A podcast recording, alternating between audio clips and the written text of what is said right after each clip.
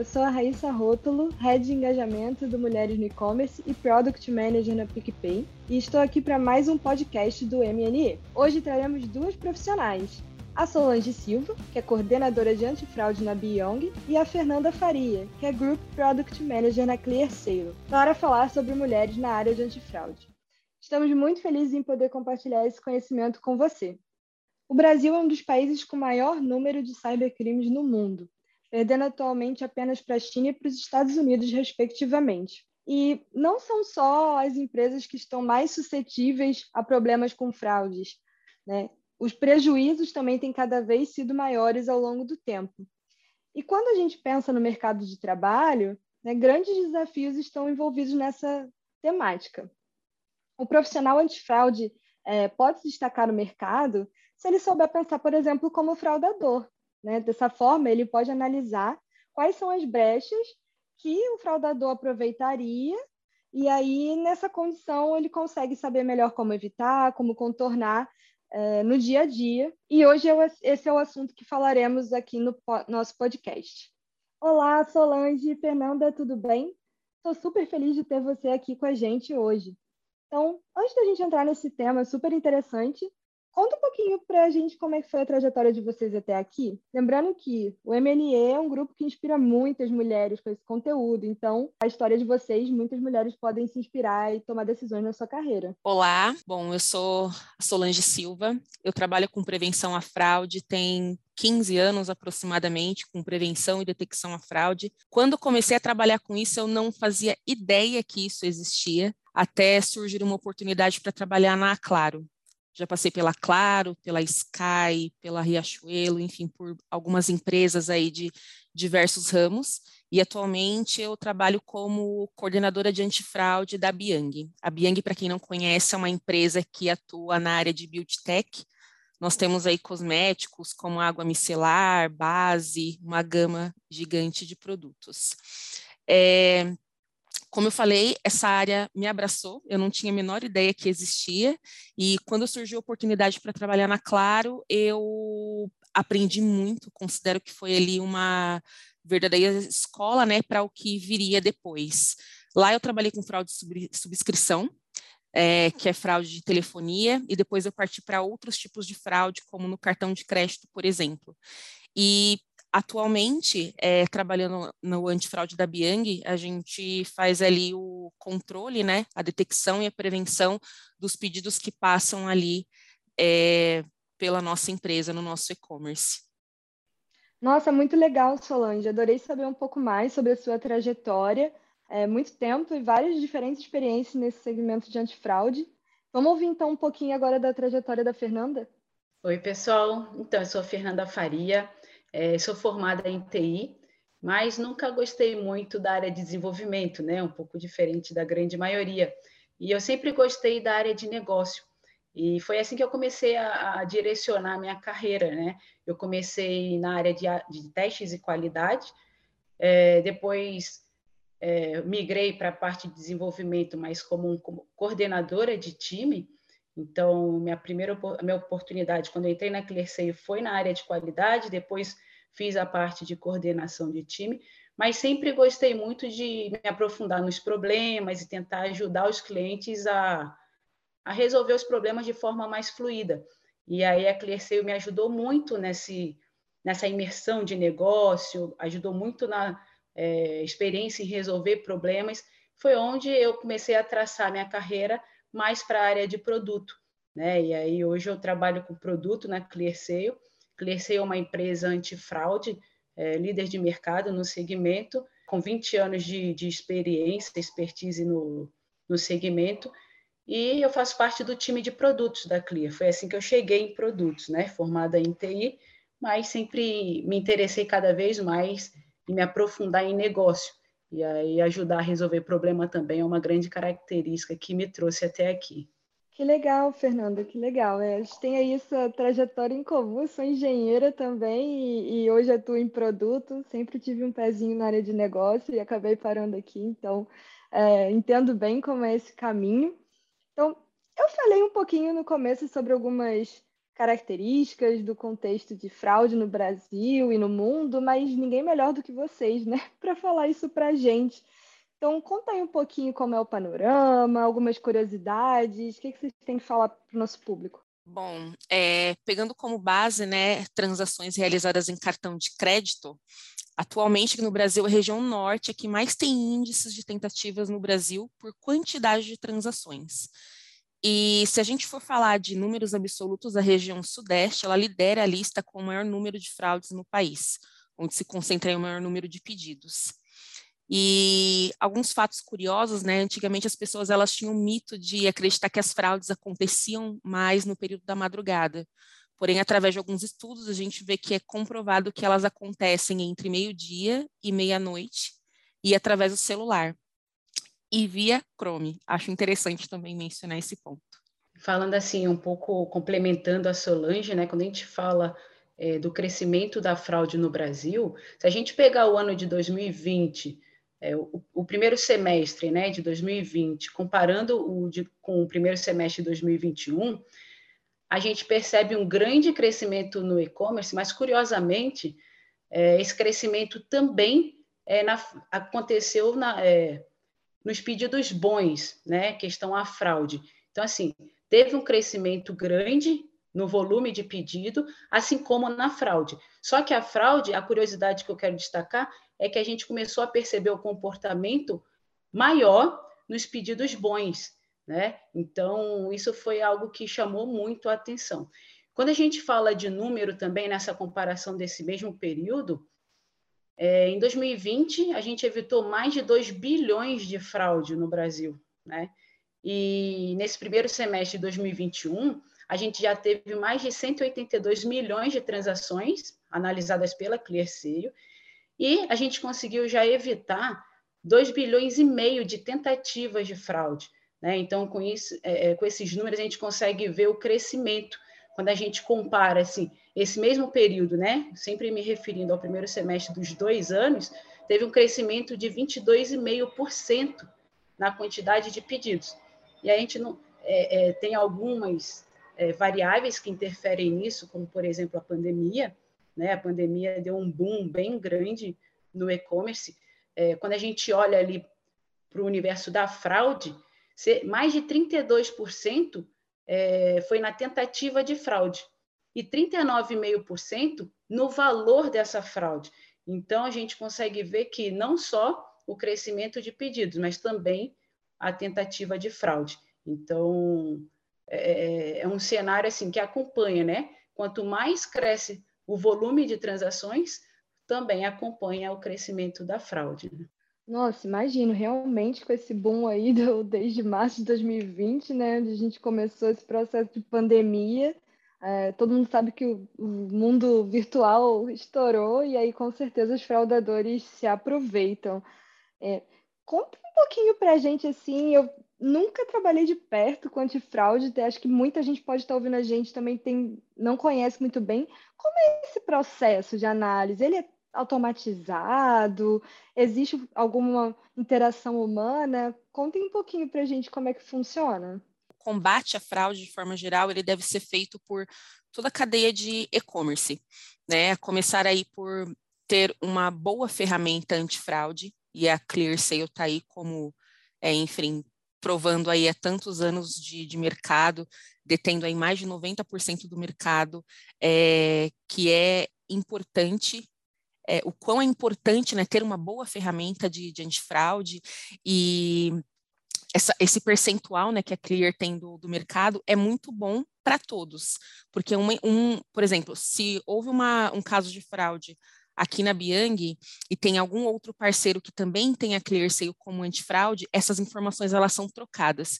Então, eu acho que hoje em dia precisa haver comunicação entre todos aí que utilizam cartão de crédito para fazer vendas. Então, é importante você ter aí é, um bom machine learning, né, com a ClearSale, e por trás disso também, para ajudar, eu acho que a avaliação humana, ela é de extrema importância, porque o, o antifraude, ele tem ali dentro, né, daquela caixa preta, vamos dizer assim, toda aquela inteligência, ele tem ali é, os dados, né, mais de duas mil variáveis que vão fazer vão caracterizar aquele pedido como um bom pedido ou um pedido ruim, vai aprovar ou reprovar, ou às vezes sugerir para uma análise manual, e é ali naquela análise manual que pode bater o martelo né, da gente prosseguir com aquela compra, que às vezes precisa de uma ligação, é, por muitas vezes é muito importante fazer a ligação para confirmar se aquele cliente efetivou aquela compra ou não.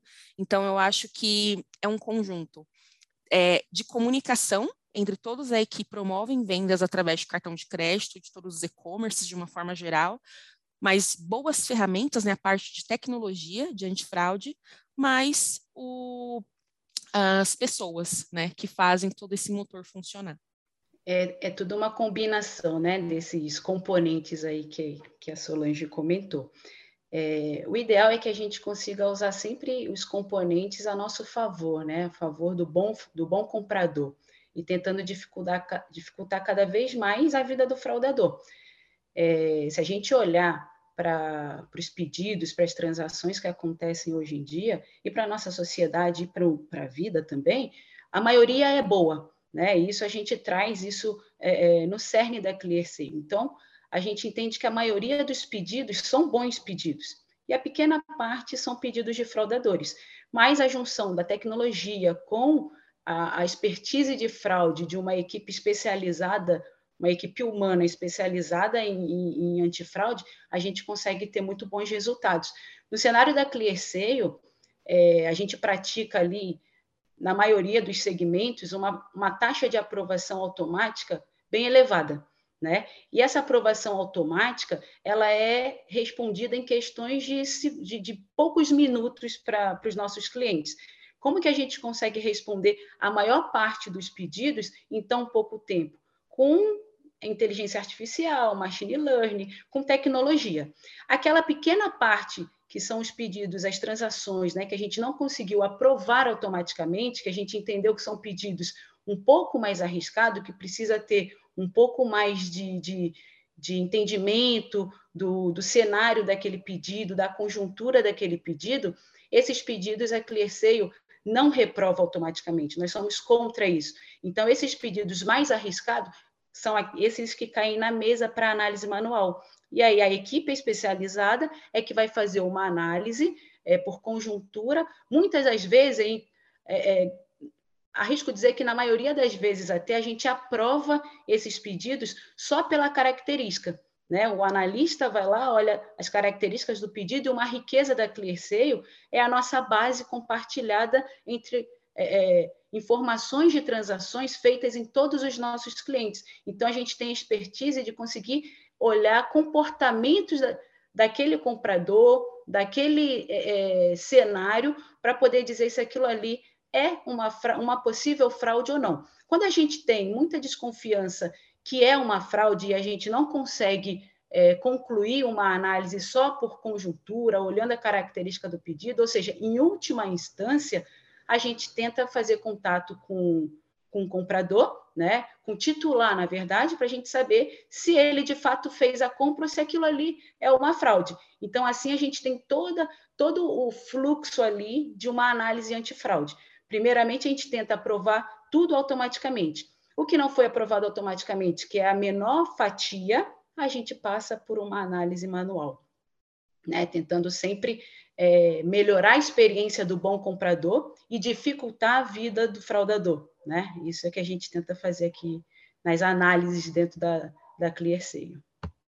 Nossa, Fernanda, eu adorei que você falou esse lado mais filosófico da, da, da, do produto, né? Assim, a gente parte do princípio que é o, a maior parte de nós somos bons, então a maior parte dos pedidos também vai ser é, um pedido verdadeiro e não uma fraude.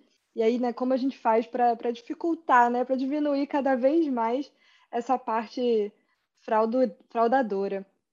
Adorei. Eu fiquei com um pouco de curiosidade para saber um pouco mais de que tipo de tecnologia é aplicada nessas análises automáticas. Será que consegue falar um pouco para a gente? A gente usa muito machine learning, inteligência artificial, né? É... Existem algumas ferramentas também de segundo fator, né, de autenticação, é, WhatsApp, é, SMS. Então, tem algumas tecnologias mesmo, porque assim, o objetivo é que a gente consiga sempre fazer aprovações automáticas.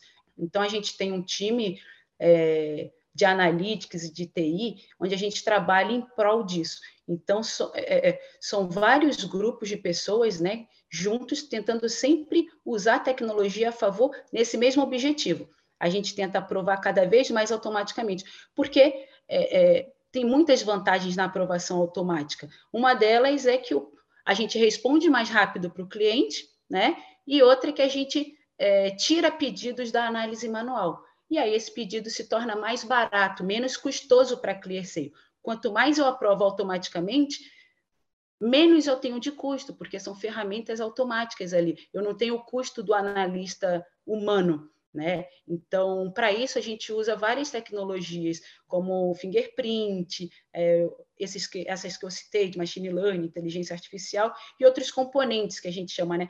Às vezes, dependendo do fluxo e do que o cliente contrata com a ClearSale, a gente usa, inclusive, até também, se necessário, biometria facial. Então, tudo isso são coisas que, imagina que você vai fazer uma compra no e-commerce é, e a ClearSale desconfia se aquela compra de fato foi você que fez.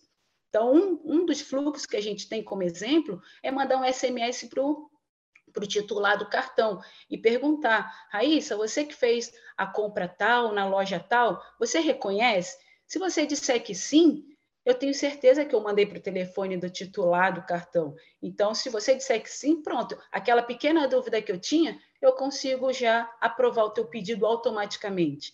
Se você disser que não, lembra que eu disse que a ClearSale não, não reprova automaticamente. Você só vai cair num outro fluxo de uma tentativa nova de validação. E aí pode ser que sejam outras tecnologias. Pode ser que a gente mande para você um link para biometria. Então, depende do fluxo mesmo, e a gente vai sempre usar a tecnologia a nosso favor, mas sempre lembrando que a gente é, tenta não aumentar a fricção com o cliente, com o usuário final. Né? Então, sempre pensando numa boa experiência. Essas tecnologias mais é, que tem um pouco mais de fricção, geralmente a gente usa para pedidos que são muito arriscados, porque se a gente tem muita dúvida, a gente consegue talvez resgatar alguns pedidos bons, né, transações boas, daquele miolo ali que a gente inicialmente achava que é ruim. Mas é sempre usar a tecnologia a nosso favor. Tem diversas é, tecnologias para modelo estatístico, é, aplicação como um todo. Então, a ClearSale ela é, é uma das empresas parceiras Microsoft. Então, a gente é, é, é, é top assim né, quando se fala em tecnologia. Muito bacana, achei dois pontos bem interessantes na sua fala. Uma que eu fiquei super curiosa. Meu produto hoje no PicPay é de recomendação, então eu trabalho com ciência de dados e inteligência artificial para um contexto totalmente diferente do que o seu que é em fraude, então bem interessante isso, né? Ver quanto as tecnologias podem ser aplicadas para a solução dos mais diversos problemas. E a outra, acho que você deixou uma dica valiosa aí para os nossos ouvintes, né? É, habilitar a autenticação em dois fatores, hoje em dia, acho que é super importante aí nos serviços que a gente tem essa possibilidade. Então, já ficou como dica aí para todo mundo usar a autenticação dupla. dado todo esse conteúdo, tecnologias, processos de análise, é um mundo aí enorme de possibilidades de atuação. E eu queria saber se vocês têm dicas para quem quer trabalhar com fraude, risco, quem quer entrar para esse mercado. O que, que vocês deixam de dica aí para os nossos ouvintes? Bom, o que eu percebo né, hoje em dia, em relação a 15 anos atrás, quando eu comecei, é que o mercado hoje ele oferece uma gama bem legal de cursos voltados para a área de antifraude. Isso não tinha lá em 2006. Então, hoje tem bastante especialização, tem pós-graduação, tem faculdade é, voltada para prevenção e detecção à fraude. Então, eu acho que o Google pode ajudar bastante nisso né? Tanto para pessoas que querem ingressar na área, para quanto quem já está na área. E dentro do antifraude, eu diria também que nada como a experiência né, que é adquirida é, no, no, decorrer da caminhada.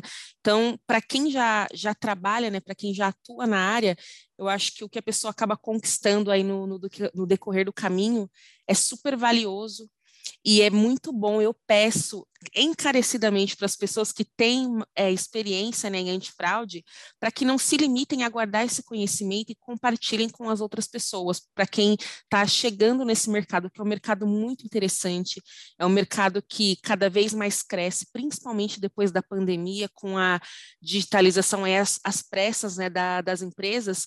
Então, é uma área que só tende a crescer e, com toda certeza, é, vai sempre precisar aí de analistas, especialistas, pessoas que encabecem, que conheçam né, a respeito de fraude.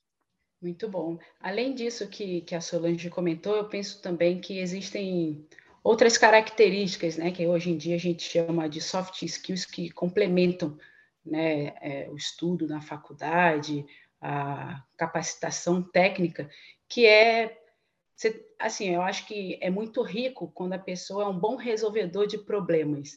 Né? Eu acho que para trabalhar com fraude, com risco, tem que gostar de, de resolver problemas. E isso desperta, é, consequentemente, a criatividade.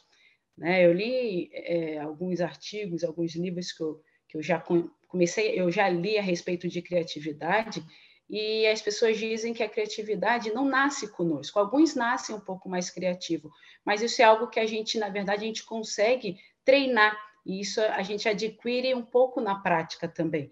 Então, quando a gente tem um problema e passa um tempo pensando em como resolver esse problema, isso vai nos tornar criativo para resolver aquele problema. Então, eu faço uma relação sempre é, na resolução de problemas junto com a criatividade. Eu acho que isso é algo que ajuda bastante trabalhar com fraude e risco, porque os fraudadores, eles são muito criativos. Então, a gente também tem que ser criativo para tentar combater a fraude. Uma outra... É, um outro soft skill também que eu acho bastante importante ter é o ownership, né? que é o sentimento de dono mas isso não só para fraude e risco, isso é, acho que é para a maioria das carreiras, se não todas. Né? E quando uma pessoa está é, no mercado de trabalho, as empresas gostam disso. Né? Então, quanto mais a pessoa começa a ter um sentimento e assim toma suas decisões embasado é, como se você fosse o dono da empresa, isso nos dá até uma é, abre mais portas e oportunidades dentro da empresa. Né? E, por fim, é, a comunicação. É, também não é só para fraude e risco. A comunicação ela é uma, uma habilidade que quem tem a sabedoria de comunicar, quem consegue ler e interpretar bem os dados, as informações, eu acho que isso é, contribui muito para a gente fazer uma comunicação assertiva. Né? Então, eu, eu considero esses três pontos assim bastante interessantes e importantes nos profissionais que querem atuar, e isso eu levo para mim também, para usar no segmento de fraude e risco. Dicas muito valiosas que vocês compartilharam. São dicas gerais, né? Qualquer pessoa pode utilizá-las. Vocês têm alguma dica especial para as mulheres que estão ouvindo e que trabalham ou querem trabalhar em fraude? não só para mulheres, sei que o foco é esse, mas eu acho que para o ser humano de uma maneira geral, cuidem da sua saúde mental, procurem terapia, procurem fazer alguma atividade física que gostem, é, bebam água. Eu acho que é, é uma das coisas assim, mais importantes que a gente pode fazer para manter o nosso bem-estar, nossa saúde mental hoje em dia. Com certeza, né? Um monte de pessoas hoje em dia tendo burnout, tendo crise de ansiedade, realmente a pandemia impactou bastante. É, e realmente, dicas não só para mulheres, né? Mas busque conhecimento. Né? Quanto mais a gente é, domina o assunto, mais a gente se sente capaz de falar. Muitas das vezes a gente fala, ah, eu não gosto desse assunto, ah, não me interesso por isso. É porque a gente não conhece. Né? Então, a mesma coisa um prato de comida. Eu não gosto, mas nunca comi. Então, quando come, começa a gostar. Então, eu penso, é, não só para mulheres, como eu falei, no geral, Busque conhecimento. Isso vai nos capacitar, vai nos elevar. E lembra, aquilo que te trouxe até aqui não é o que te vai levar, que vai te levar adiante. Então, procure conhecimento, estuda, é, exercite, trabalhe em cima do que você quer alcançar, que você vai conseguir. Perfeito. Nossa, muita sabedoria aí, vindo de duas profissionais com tanta experiência. Eu queria pedir para vocês, então, deixarem uma mensagem final, os contatos de vocês. Quem quiser encontrar vocês nas redes pode, para tirar dúvidas. Com toda certeza. Como eu falei, eu acho que nós precisamos nos comunicar. Eu acho de extrema importância o compartilhamento de informações e de conhecimento. É, e sempre que a gente passa o conhecimento adiante, é uma maneira da gente absorver cada vez mais, é uma troca. Então, é, para quem quiser me se conectar, né, no meu LinkedIn, está com Solange Silva, provavelmente vão aparecer várias, mas acho que se colocar Solange Silva, Biang, coordenadora antifraude, vai ficar bem mais fácil para conseguir localizar e para qualquer pessoa que quiser tirar alguma dúvida a respeito de antifraude, prevenção, detecção ou qualquer outro assunto, estamos abertos aí para conversar. Eu agradeço muito o convite Estou de portas abertas para próximas conversas, próximos bate-papos. Eu adoro falar de fraude, falar de risco, falar de e-commerce. Então, quem quiser bater um papo, pode sim me adicionar nas redes sociais. Meu LinkedIn é Fernanda Faria. Muito obrigada pelo convite, foi um bate-papo muito rico. Boa, boa. Eu já adicionei vocês aqui enquanto vocês passavam a dica. Me aceitem lá, é Raíssa Rótulo. Se quiserem me achar em outras redes também é Rótulo Raíssa. Bem fácil, não vai ter outra. E, bom, queria agradecer muito aí, aprendi demais nessa, nesse podcast hoje, nessa conversa. Não conhecia tanto assim sobre antifraude e acredito que também tenha sido muito rico para todo mundo que está nos ouvindo. Obrigada também para quem ficou até agora com a gente, ouvindo aí tanta informação, tanto conhecimento. E aproveita também para seguir nosso canal do Spotify, as redes sociais, arroba Mulheres no E-Commerce e participar da nossa comunidade, né, que ajuda diariamente mulheres a crescer, a prosperar no mercado, se apoiar, chorar junto, dar gargalhada. Então, Mulheres no E-Commerce está aí para isso. Quem quiser participar, entra no link www.mulheresnoecommerce.com.br barra participe e fique ligado nos próximos episódios. Se quiser fazer algum conteúdo desse tipo conosco, é só enviar um e-mail para contato arroba mulheresnoecommerce.com.br. Muito obrigada!